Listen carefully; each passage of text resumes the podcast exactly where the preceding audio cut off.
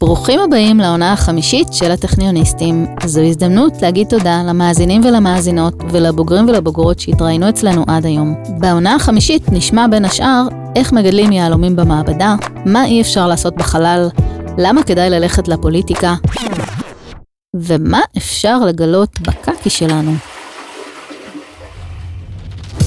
ואנחנו כבר עובדים על העונה השישית, אז אם אתם בוגרי טכניון ויש לכם סיפור מעניין, אם בא לכם לעורר השראה, או שאתם רוצים לשנות את העולם, צרו איתנו קשר כדי להשתתף.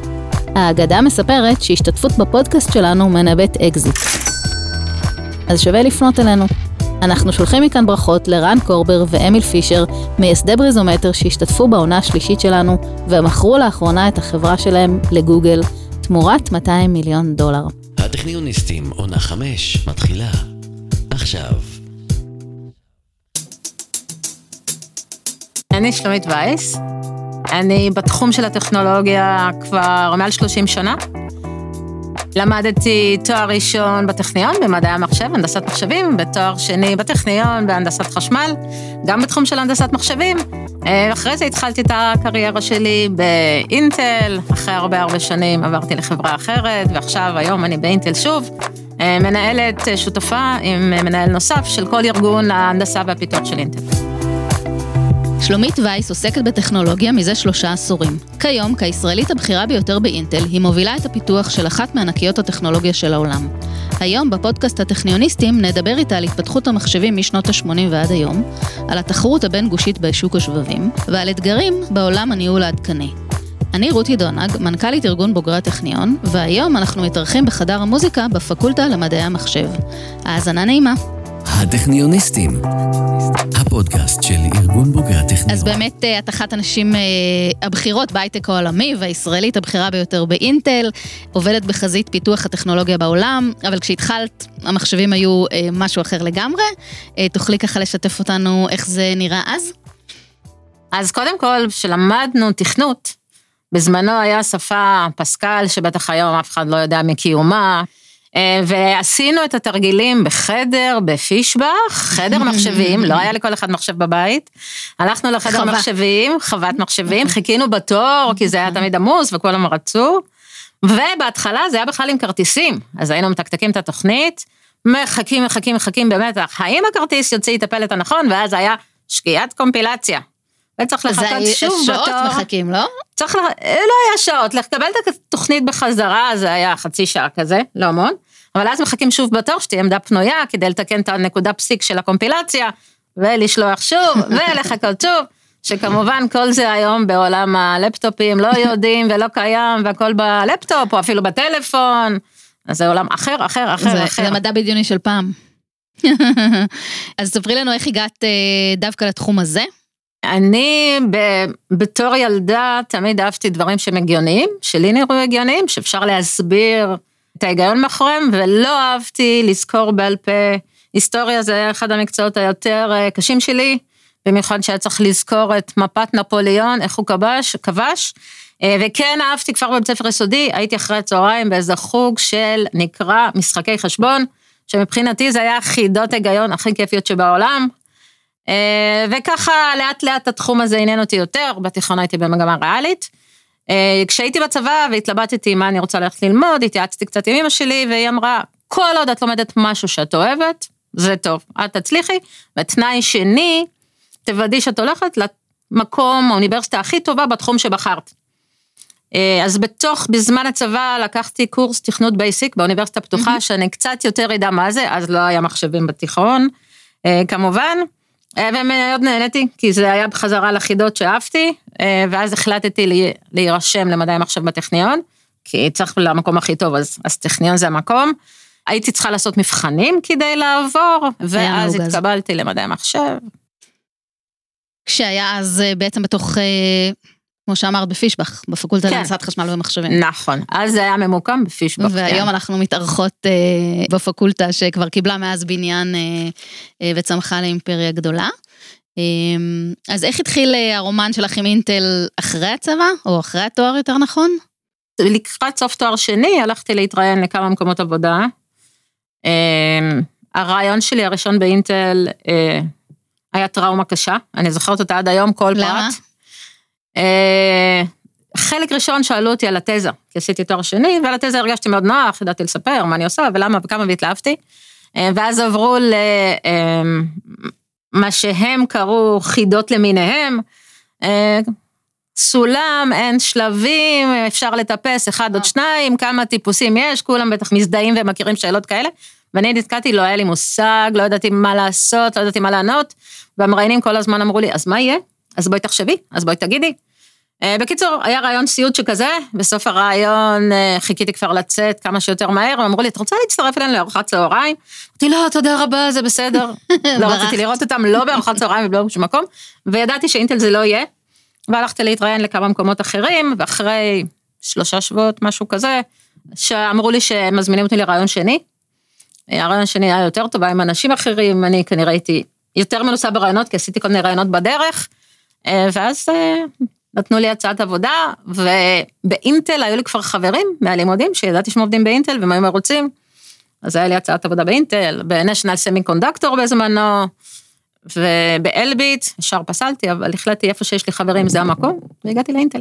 מעניין לנסות להבין אם זה לא היה כל כך גרוע כמו שאת הרגשת, או שלפעמים גם רעיון גרוע מוביל אה, אחר כך להצעת עבודה, אז אה, מעניין להסתכל על זה בדיעבד. כן, יכול להיות שפשוט אה, כן ראו עליי שאני לחוצה, אפשר להגיד שלא ראו, אז אולי נתנו פשוט צ'אנס נוסף, בואו נראה. מעניין. ואולי הצ'אנס הנוסף היה יותר... אז מסר לסטודנטים, לא להתייאש. אז ככה באמת אה, עשית קריירה מאוד מאוד ארוכה ומפוארת אה, באינטל, תוכלי קצת לספר על התפקידים שעשית? כן, אז באינטל התחלתי ב-verification אה, של תכנון, פרסיליקון, מה שנקרא verification, דברים מאוד מאוד בסיסיים.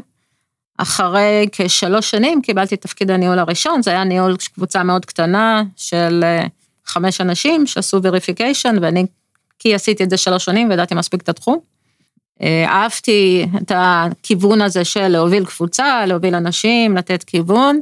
ברביו הראשון שקיבלתי בתור מנהלת, נתנו לי מסר שאמרו, תראי, הקבוצה עשתה טוב, עבדה טוב, אבל את מאוד מאוד רגישה, ולא בטוח שתצליחי להתקדם ולנהל קבוצות גדולות, וזה קשה, וצריך להיות אה, ככה יותר, אה, פחות רגישים.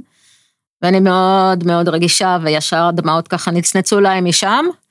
לא אמרתי כלום, בתוכי אמרתי, אבל מאוד נהניתי לעשות את התפקיד של הובלה, אז למה שאני אוותר עכשיו? והמנהל שהיה איתי בחדר, הוא אומר, הוא ראה שאני ככה בוכה באלגנטיות, והוא אמר, לא, זה בסדר, עשית דברים טובים, את רוצה שאני אביא לך מים? אמרתי לו, לא, לא, אני ארגע עוד מעט. הוא אמר עוד שני מילים והוא יצא מהחדר, נגמר ה-review, ואז אני החלטתי שאני אעשה את הכי טוב שאני יכולה ונראה לאיפה נגיע, אבל אני לא רוצה לוותר כי אני זה מעניין לי, זה, אני רוצה לעשות את זה. את הרגשת עד אז שאת רגישה או רגישה מדי? זאת אומרת, זה משהו שהרגשת שמפריע לך בעבודה? אה, אני רגישה הייתי, ואני רגישה גם היום, ואני חושבת שזה יתרון מבחינתי. כי אני באמת חושבת שמנהל שרגיש לאנשים, שיודע באמת באמת לדאוג לאנשים שלו, אה, שיודע באמת אה, לקדם את האנשים, מקבל תוצאות יותר טובות. כלומר, זה לא בא על חשבון דרישות, זה לא בא על חשבון איכות, זה לא בא על חשבון תוצאות, ההפך.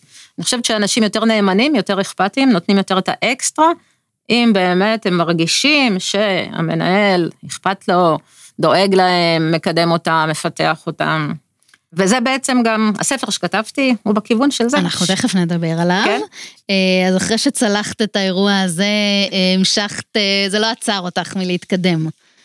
כן, אחר כך הייתי באינטל, הייתי בתפקידים של ניהול קבוצת design, אחר כך היה ניהול פרויקט, אחר כך עליתי לניהול ארגון, ניהלתי את הארגון של עולם ה client בזמנו. באיזשהו שלב אה, רציתי גיוון, ואז עברתי מהעולם של קליינט לעולם של סרברים ושרתים גדולים, וגם שם הייתי בעולם של תכנון ופיתוח, אבל ניהלתי את הפרויקטים, את הפריפריאלס של עולם השרתים. ואחרי כ-28 שנים רציתי נורא נורא שינוי, שינוי אמיתי, באינטל אמרו לי, רק אם את לוקחת תפקיד בארצות הברית, אמרתי, לא, אני לא רוצה תפקיד בארצות הברית עכשיו, הייתי לפני זה, אבל כרגע לא רצית, לא התאים לי, ועזבתי את אינטל. ועברתי למלאנוקס. רגע, זה אירוע דרמטי. כן, כן, עזבתי את אינטל. אה, עברתי למלאנוקס, שם ניהלתי את כל התכנון הפיתוח של מלאנוקס, אה, במשך כשנתיים וחצי, עד שאינווידיה קנו את מלאנוקס. ואיזה חצי שנה אחרי הקנייה הם התחילו לשנות איך עובדים ודברים כאלה. לשנות כיוון? כן, ואז אני פחות uh, התאים לי. ואז פנו אליי מאינטל, אם אני רוצה לחזור, פט כבר היה המנכ"ל של אינטל. זאת אומרת, על רקע חילופי מנכ"ל, מנכ"לים באינטל, כן. ושינויי כיוון גם שאינטל כן. רוצה ללכת אליהם. אז אולי באמת נדבר על זה, על הכיוונים שאינטל מנסה להוביל, ועל זה שבעצם גויסת בחזרה כדי להוביל חלק מהשינויים האלה. כן, כן, אז uh, היה לי כמה שיחות עם פט, עם מי שמנהל יחד איתי היום את ארגון ההנדסה, uh, כדי להבין באמת איפה אינטל הולכת. Uh, הכיוון של פט למה שנקרא IDM 2.0, שזה בעצם עולם של מנופקצ'רינג פנימי וחיצוני, שאינטל בעבר בעבר היה לה מנופקצ'רינג פנימי אונלי ורק לעצמה. בעצם מפעלי ייצור הם בבעלות אינטל, ואינטל ייצרה את הכל בתוך המפעלים של עצמה. זה היה העולם הישן של אינטל, הוא הקודם. הכיוון שפט בעצם דוחף לאינטל, זה גם שאינטל תוכל לייצר בחוץ, כאילו פיתוח של אינטל, שיהיה אפשר לייצר מחוץ למפעלים של אינטל, וגם שחברות חיצוניות יוכלו לבוא ולייצר בתוך המפעלים של אינטל. אז זה בעצם אה, דו-כיווני, אה, שזה כיוון חדש ומשמעותי, אה, זה מאפשר גם שיהיה סך הכל גישה לקפסיטי יותר גדול, לא מוגבלים רק בתוך אינטל, זה מאפשר גם להתאים תהליכי ייצור לסוגי מוצרים יותר טובים. אה, על מנת באמת אה, להוציא החוצה המוצרים הכי טובים, ובעצם מה שאינטל מחפשת בכל חברה, שהמוצרים שלה יהיו הלידרשיפ אה, בשוק. ומה התפקיד שלך בתוך המהלך הגדול הזה? אני מנהלת משותפת של ארגון, מה שנקרא Design Engineering Group, שזה תכנון הפיתוח באינטל, אחראים על פיתוח של כל המוצרים לקליינט ולסרבר. מוצרים זה אומר overall המוצר, וזה גם אומר ה-IP, שזה אומר הקורים, הליבה של המוצר, IO, אינטרפייסים, כל הרכיבים שצריכים להיות בעצם בתוך המוצרים האלה. אז הארכיטקטורה שלהם, הפיתוח שלהם, ההוצאה לייצור, הבדיקה, כשזה חוזר מייצור, אנחנו לא מייצרים, אבל כשזה חוזר מייצור, הבדיקה הפרמטרית, הבדיקה הפונקציונלית, עד שאפשר לחתום עליו שזה מוכן לצאת לשוק. ואיך כל זה בעצם חלק מאיזשהו אה, קרב אה, ענקים או ענקיות אה, בתחום השבבים, זאת אומרת, הכל איכשהו מתחבר. אה, מה שאנחנו ככה קוראים אה, ורואים היום על מלחמת אה, המעצמות אה, בנושא השבבים, המחסור בשבבים, כל מה שקורה ב, בעצם בשנים האחרונות, קצת מאז הקורונה אפילו. כן, אה, התחרות קשה, קשה מאוד. אה, תחרות קשה זה אומר שיותר ויותר חברות מנסות להיכנס אה, לעולם השבבים, ומנסות להיכנס, אחד, כי עולם השבבים גדל, שתיים, כי בעולם השבבים יש יותר תחומים, יותר אה, סיגמנטים ייחודיים, וכל אחד מנסה את הסיגמנט שלו. אה, בתקופה של הקורונה זה גדל המון. למה בעצם? ש... אה, קודם כל מהדברים הכי פשוטים שאנחנו מכירים מהבית.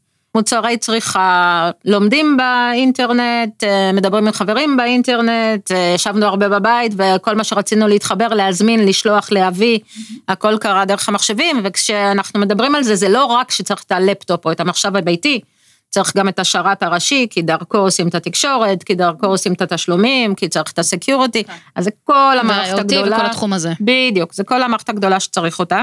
זאת אומרת, הצורך הולך וגדל, וכנראה גם ימשיך ויגדל. אז זה הגדיל את הצורך. עכשיו, זה נכון שאנחנו כבר לא בקורונה ואנחנו נפגשים יותר, אבל יש מנהגים שכבר אה, קיבלנו אותם, התרגלנו עליהם, זה היה נוח, אז מן הסתם זה הולך להמשיך. בקורונה נקודתית היה גם בעיה של יצור, כי בגלל מחלות באזורים שונים, במזרח, בסין, אה, זה מאוד השפיע על ה-supply chain. ואז כשזה בא צריכה מוגברת עם אספקה קשה או אספקה מועטה, זה בעצם אה, פתח אה, תחרות וצריך, וצורך יותר גדול. כשבעצם מספר היצרניות הוא בסך הכל קטן בעולם, מסתכלים על זה ברמה גלובלית. במפעלי ייצור, סך הכל, יש קצת מאוד יצרניות בעולם, זה נכון. מפעלי ייצור יש מאוד קצת. זה מגיע למלחמת אה, מעצמות של ממש, בין המערב למזרח, בין ארה"ב לסין, אה, עד אה, לרמת מנהיגי העולם שמתערבים במענקים וכולי, קראנו לאחרונה. אז כן, קודם כל, הייצור היום, או בעבר, יש ייצור מאוד מסיבי במזרח, שזה TSMC, זו חברת ייצור מאוד מאוד גדולה, עם כל היתרונות והחסרונות של המזרח, כן? עם כל המגבלות של איך המערב מתייחס לזה או לא, ואחד הכיוונים שפט ואינטל מאוד מאוד דוחפים, זה באמת לייצר כמויות, אפשרויות לייצור הרבה יותר משמעותיות בעולם המערבי. אה, כדי ו... לצמצם את התלות. נכון, שלמה זה חשוב לנו? קודם כל, לפני הצמצום תלות, זה overall להגדיל את הכמות ייצור, כי צריך לייצר יותר. כן. שתיים, לצמצם את התלות, כי בעולם המזרחי, בעולם המערבי, לא תמיד הייתה אידיליה בין, בין העולמות האלה, מבחינת המדינות, מבחינת אה, אה, הסכמי סחר, מבחינת פתיחות של מה מסכימים או לא מסכימים להראות אחד לשני. ולכן כשאין את התלות הזה, זה מאפשר לעולם המערבי מן הסתם אה, להתפתח, להתקדם לבד בלי התלות. ולכן זה מאוד קריטי, ופט, המנכ"ל של אינטל העולמית, עושה הרבה מאוד צעדים בכיוון הזה. לאחרונה עבר בסנאט בארצות הברית אישור מיוחד לתקציבים לטובת המטרה הזאת. וככה, איפה ישראל נמצאת טיפה בתווך בין העולמות האלה, אפשר להגיד, לא? ישראל קצת בתווך ואולי קצת במקום טוב, כי מצד אחד ישראל נחשבת מערב, לכל דבר ועניין. Mm-hmm. אז כל הפיתוח, שמדברים על פיתוח בעולם המערבי, זה מכיל בגדול בגדול, יכול להיות גם פיתוח באירופה וגם פיתוח בישראל, כי ישראל עולם מערבי. מצד שני, יש לישראל טיפה טיפה יתרון מול המזרח, כי יש לה פחות מגבלות על מה מותר לשתף, על מה מותר לשלוח, ואז במקרים שזה רלוונטי, אה, כן אפשר בישראל אה, להשתמש בזה. אה, ובכלל, אם מדברים על ישראל, אז את חלק מרשימה מאוד מפוארת של בוגרי טכניון באינטל, שהגיעו לתפקידים בכירים. את רואה איזה שהם יתרונות שיש לישראלים בהייטק, בחו"ל, בארץ? קודם כל לישראלים, לרוב הישראלים, כן, יש את היתרון שמאוד פתוחים. ופתיחות מאוד מאוד עוזר. יתרון? אני עוד מעט אגיד את האבל, אבל אה, אה, פתיחות מאוד מאוד עוזר לפתור בעיות. פתיחות מאוד מאוד עוזר לשתף פעולה עם הרבה גורמים. ורוב הבעיות שאנחנו מטפלים בהן בעולם הטכנולוגיה, הן בעיות קשות, מורכבות, אין בן אדם אחד לבד או שניים לבד שיכולים לפתור את זה וזהו. אז כמה שיודעים יותר לשתף, יותר להיות פתוחים, יותר לעזור ולהיעזר, יותר לדבר, זה טוב. הנקודה של האבל, שישראלים לפעמים טיפה נופלים בה, הפתיחות לפעמים באה עם קצת בוטות, או קצת חוצפה. ואז זה פחות מצליח, כי הרבה אנשים בעולם האירופאי או האמריקאי, אה, ודרך אגב, גם במזרח, הם לא יודעים איך לקחת את הפן החצוף, את הפן הבוטה. ולפעמים בגלל שלא יודעים איך לקחת את זה, זה גורם לאטימות, או לא מקשיבים, ואז מרוב שרצינו לא להשפיע על משהו, הפסדנו כי לא הקשיבו לנו. אז צריך את האיזון קצת. יש לך דוגמה לדבר ה... לפעמים לא חמוד הזה?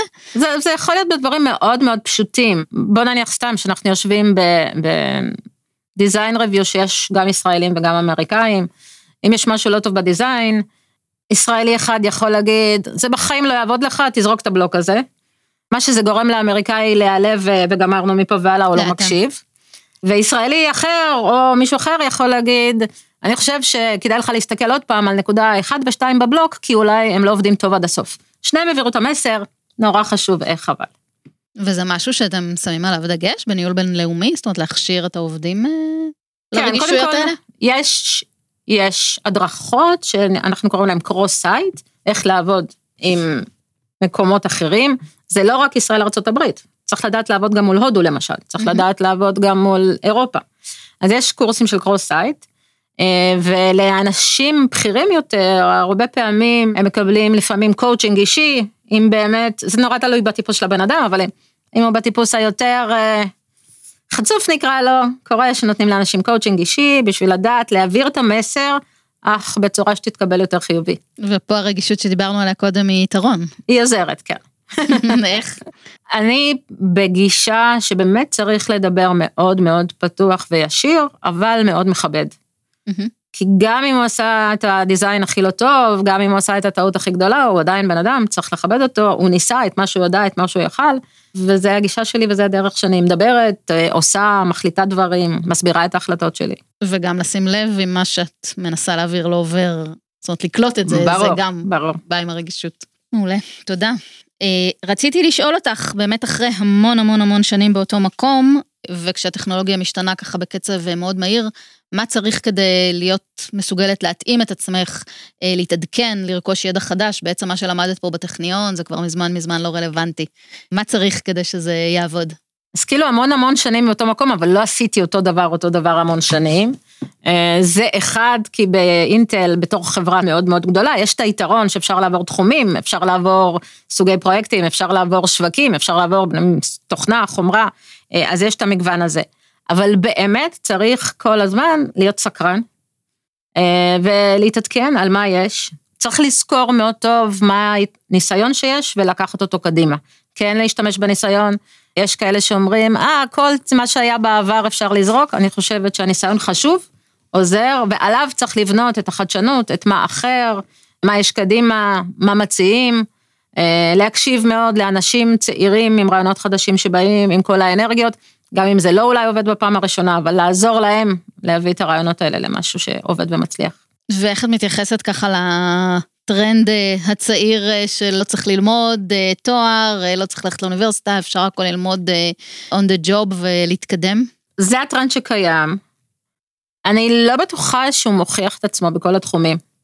יש תחומים שהידע, ההבנה לעומק חשובה, אה, ורואים את ההבדל.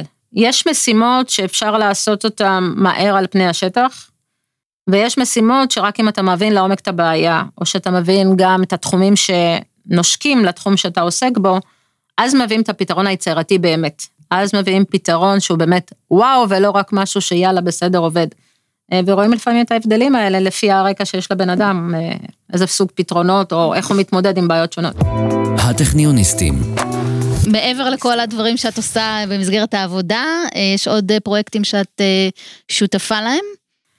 כן, אין הרבה זמן, אבל אני כן מתנדבת בארגון שנקרא ווין, שזה בעצם ארגון ישראלי שמקדם, עוזר לנשים להתקדם בעבודה. אחד אה, הפרויקטים שהם עושים זה בעצם לתת מנטורינג לנשים צעירות בקריירה שלהן. אה, במסגרת הזאת הייתי מנטורית לאיזה מנהלת צעירה, בתחום לגמרי אחר, לא באינטל לא או מחוץ לא, לאינטל? לא, מחוץ. לאינטל. היא גם מנהלת אה, בנושא של אפליקציות, ממש לא קשור לתחום הטכנולוגיה הספציפי שלי. אבל כן, המנטורינג היה בלעזור לה להיכנס לתפקיד ניהול ראשון, לעזור לה להתמודד עם בעיות, לעזור לה איך לשכנע אחרים. זה היה מרתק. ווין עבדו גם עם הצבא, יש פרויקט לביאות, שבעצם זה לקדם קצינות בכירות לדרגות קצונה הבאות, שזה המקבילה שלהם לניהול. וגם שם זה מכיוון לגמרי אחר, לא באמת קשור לטכנולוגיה. אבל זה כן עבודה בלעזור, בדרך כלל זה הכיוונים של איך אני משפיעה, איך אני מתמודדת. הרבה פעמים שואלים אותי, האם אני צריכה להיות כמוהם, הגברים, כדי להצליח ולהתקדם, ואני מאוד לא מסכימה עם הגישה הזאת, אני חושבת שכל אחד צריך להיות מי שהוא, הכי טוב של עצמו, ולדעת לעבוד עם אחרים, אבל לא להיות כמו אחרים, כדי להצליח בעבודה. וזה מה שחשוב לי, זה מה שגם אני אומרת תמיד שאני מדברת על זה. אה, בגדול, אני לא בעד אה, אפליה מתקנת, אני לא בעד לתת תפקיד רק בגלל שהיא אישה, אני לא רוצה להתקדם בגלל שאני אישה. המקום שאני כן חושבת שחשוב ואפשר לעזור, זה לייצר יותר קשרים לנשים, שיכירו אותם, שישמעו על מה הם עשו. נטוורקינג. נטוורקינג, שידעו במה הם חזקות, שידעו באיפה הם יכולים לתרום. ואז מפה והלאה, אם הן באמת טובות, אה, הן מתקדמות ופורחות וגדלות. זאת אומרת, נעשים המון מאמצים בתחום הזה, ואנחנו עדיין רחוקות. למה בעצם? את יודעת להגיד? תראי, קודם כל, רחוקות זה מאוד, בעולם יש שוויון בין המינים בתפקידי טכנולוגיה. אין שוויון, אנחנו יודעים, בתפקידי טכנולוגיה בכירים עוד פחות שוויון, כן. אז, אז יש עוד עבודה לעשות. אני חושבת שזה מאוד מאוד התקדם והשתנה בשנים האחרונות. זה בטח מאוד שונה מתי שאני התחלתי לעבוד בתור מהנדסת חומרה. אבל אני חושבת שיש אה, נושאים שלא כולם פתוחים מספיק לדעה קצת אחרת. אני חושבת שבכלל גיוון בעבודה מאוד עוזר להביא תוצאות יותר טובות, לא רק נשים וגברים. כל כן, גיוון שהוא עוזר להביא תוצאות יותר מעניינות, יותר מיוחדות. הרבה פעמים זה עוזר להיות יותר תחרותי, כי אתה חשבת אחרת ואחרים חושבים בשטנץ הרגיל. אה, אז אני בעד גיוון בכלל. אבל יש עוד עבודה. יש עוד עבודה. את רואה איזשהו הבדל אה, בהתקדמות בסולם, נגיד ההיררכי, באינטל, אה, יש יותר נשים בשלבים המוקדמים ומתקשות להתקדם, או שזה לא, לא במקום הזה? אני חושבת שיותר קשה, או יש פחות נשים אולי בדרגות בכירות באינטל, אבל חלק מזה זה הסטטיסטיקה הפשוטה, יש גם פחות נשים בתפקידים מתחילים, ומן כן, הסתם להגיע אם, לתפקידים אם בכירים. אם מראש יש פחות או שהן כן, פשוט לא צומחות. אז קודם כל הסטטיסטיקה עובדת, ויש מקרים שאני חושבת שלא מכירים אולי מספיק, לא יודעים על ההזדמנויות מספיק בשביל אה, לנסות להתקדם. לא יודעים, אה, זה, יש- זה אנשים לא יודעות? את מתכוונת? זה יכול להיות גם וגם. יש, אני שומעת על הרבה מקרים שנשים לא יעזו להציע את עצמם לתפקיד, כן. אם הן לא בטוחות שהן סופר סופר סופר סופר מתאימות. אה, בהכללה גסה אני אגיד, הרבה פעמים גברים יציעו את עצמם, גם אם זה נראה להם, יהיה. בסדר. אה, ועצם ההעזה הזאת גם משפיעה אחר כך על מי יקבל את התפקיד ומי יתקדם ומי לא. אז, אז זה גם גורם משפיע. זה לא כן. הגורם היחיד, אבל אני חושבת שזה גם פקטור. האמת שלעיתים אני נתקלת גם פה וגם בדברים אחרים שאנחנו עושים, נשים שהגיעו לתפקידים בכירים ואומרות, לא הייתי מודעת לזה, פשוט עשיתי את מה שאני עושה הכי טוב, ו... וככה זה קרה. לגמרי. אה, דברים בסגנון הזה. עצות לסטודנטית המתחילה או לסטודנט. רציתי לבקש ממך, אה, אולי בהמשך לשאלה הקודמת, עצות אה, דווקא לסטודנטית המתחילה את לימודיה בטכניון. קודם כל, עצה ראשונה שנתנו לי ואני נותנת לכל אחד, תלמדו משהו שאתם אוהבים. כי אחר כך תעשו משהו שאתם אוהבים, כשעושים מה שאנחנו אוהבים, מצליחים יותר, נהנים יותר, אפשר להשקיע באמת בכיף של ההשקעה וזה לא עול. זה קודם קודם כל לפני שעושים כל דבר. אה, נושא שני, אני חושבת שאחד הנושאים שפחות מלמדים אותו בטכניון, אבל הוא מאוד מאוד מאוד קיים בטכנולוגיה, בעולם העבודה, זה לשתף פעולה עם אנשים, זה לעבוד ביחד, זה לעזור, זה להיעזר, זה להקשיב, זה לשנות דעה. אה, בטכניון יש אולי פרויקטים בזוגות שעושים, כמה שאני זוכרת ככה, אבל זה שני אנשים שבדרך כלל מכירים את עצמם ותיאמו. עבודת צוות והשיתוף פעולה והקשבה מאוד מאוד קריטיים להצלחה בדברים מסובכים. תמצאו דרכים לתרגל את זה כבר. כשלומדים אה, חדווה וכל מקצוע שלא יהיה. מה זה עבורך להיות בוגרת טכניון? קודם כל, בוגר הטכניון זה בא איתו עם אה, איזה כבוד, כי בכל מקום לטכניון יש מקום טוב. וכמו שסיפרתי אולי בהתחלה, כשהתייעצתי עם אמא שלי, היא אמרה לי, כשאת מחליטה מה ללמוד, תדאגי ללמוד במקום הכי טוב של התחום הזה. אה, זה היה לי ברור בזמנו שטכניון זה המקום הכי טוב ללמוד נדנצה, וזה עדיין נכון היום. אה, גם במקומות עבודה, שיש קורות חיים של מישהו מהטכניון, אוקיי, מעניין, זה מהטכניון. אה, יש עוד אוניברסיטאות טובות, ונכון היום, אני חושבת שאוניברסיטת באר שבע בהנדסה היא גם אה, התקדמה הרבה יותר לעומת העבר. יש לנו רעשן למקרים האלה, רק שנייה, אנחנו מפעילים אותו. אה, אבל ללא ספק הטכניון זה, זה מקום טוב, וגם מאוד מוכר בחוץ לארץ. כל מקום ששומע למדת בטכניון זה שם דבר. בהחלט. ועכשיו, השראה טכניונית. הכרתי אותו ב, בעבודה באינטל, דדי פרמוטר, מהמם. שהוא מבחינתי בתור מנהל, בתור איש הנדסה, היה דוגמה לשיקול דעת, לחשוב על הבעיה נכון, אה, לראות את כל התמונה, לערב את כל האספקטים, לעשות החלטות נכונות. אז ללא ספק זה, זה מודל אה, כן. מרשים. וגם אה, הגיע לתפקיד מאוד מאוד בכיר באינטל.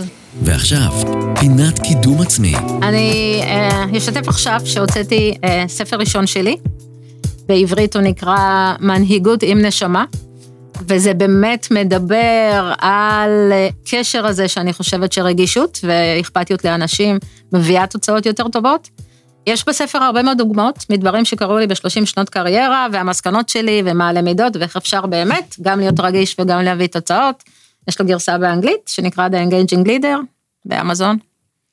אה, ואיפה ו- אפשר להשיג את הגרסה העברית, חוץ מבספריית הטכניון? הגרסה העברית נמצאת בסטימצקי, הגרסה העברית אפשר לקנות אותה באונליין, נטבוק קוראים להם אונליין, ויש מעולה. עוד מקומות, אפשר לחפש את האונליין. אז. אנחנו גם נמליץ אה, לבקר בספריית הטכניון ולשאול את הספר אה, שיימצא בקרוב על המדף לצד ספרי בוגרים ובוגרות. אגב, גם הספר של דדי שם. אה, אז אנחנו מזמינים גם אה, אנשים שכתבו, בוגרים ובוגרות שכתבו ספרים לשלוח לנו עותק. אה, אני רוצה להגיד לך תודה רבה. היה לי לעונג. תודה רבה, היה נעים מאוד. ותודה לכן ולכם על ההאזנה. אנחנו הטכניוניסטים, הפודקאסט של ארגון בוגרי הטכניון. תוכלו למצוא אותנו ביישומוני הסטרימינג וההסכתים, ספוטיפיי, גוגל, אפל, דיזר ועוד. שם אפשר להאזין לכל הפרקים ולהירשם לקבל עדכונים על פרקים חדשים. אם גם אתם רוצים להשתתף בפודקאסט, צרו איתנו קשר.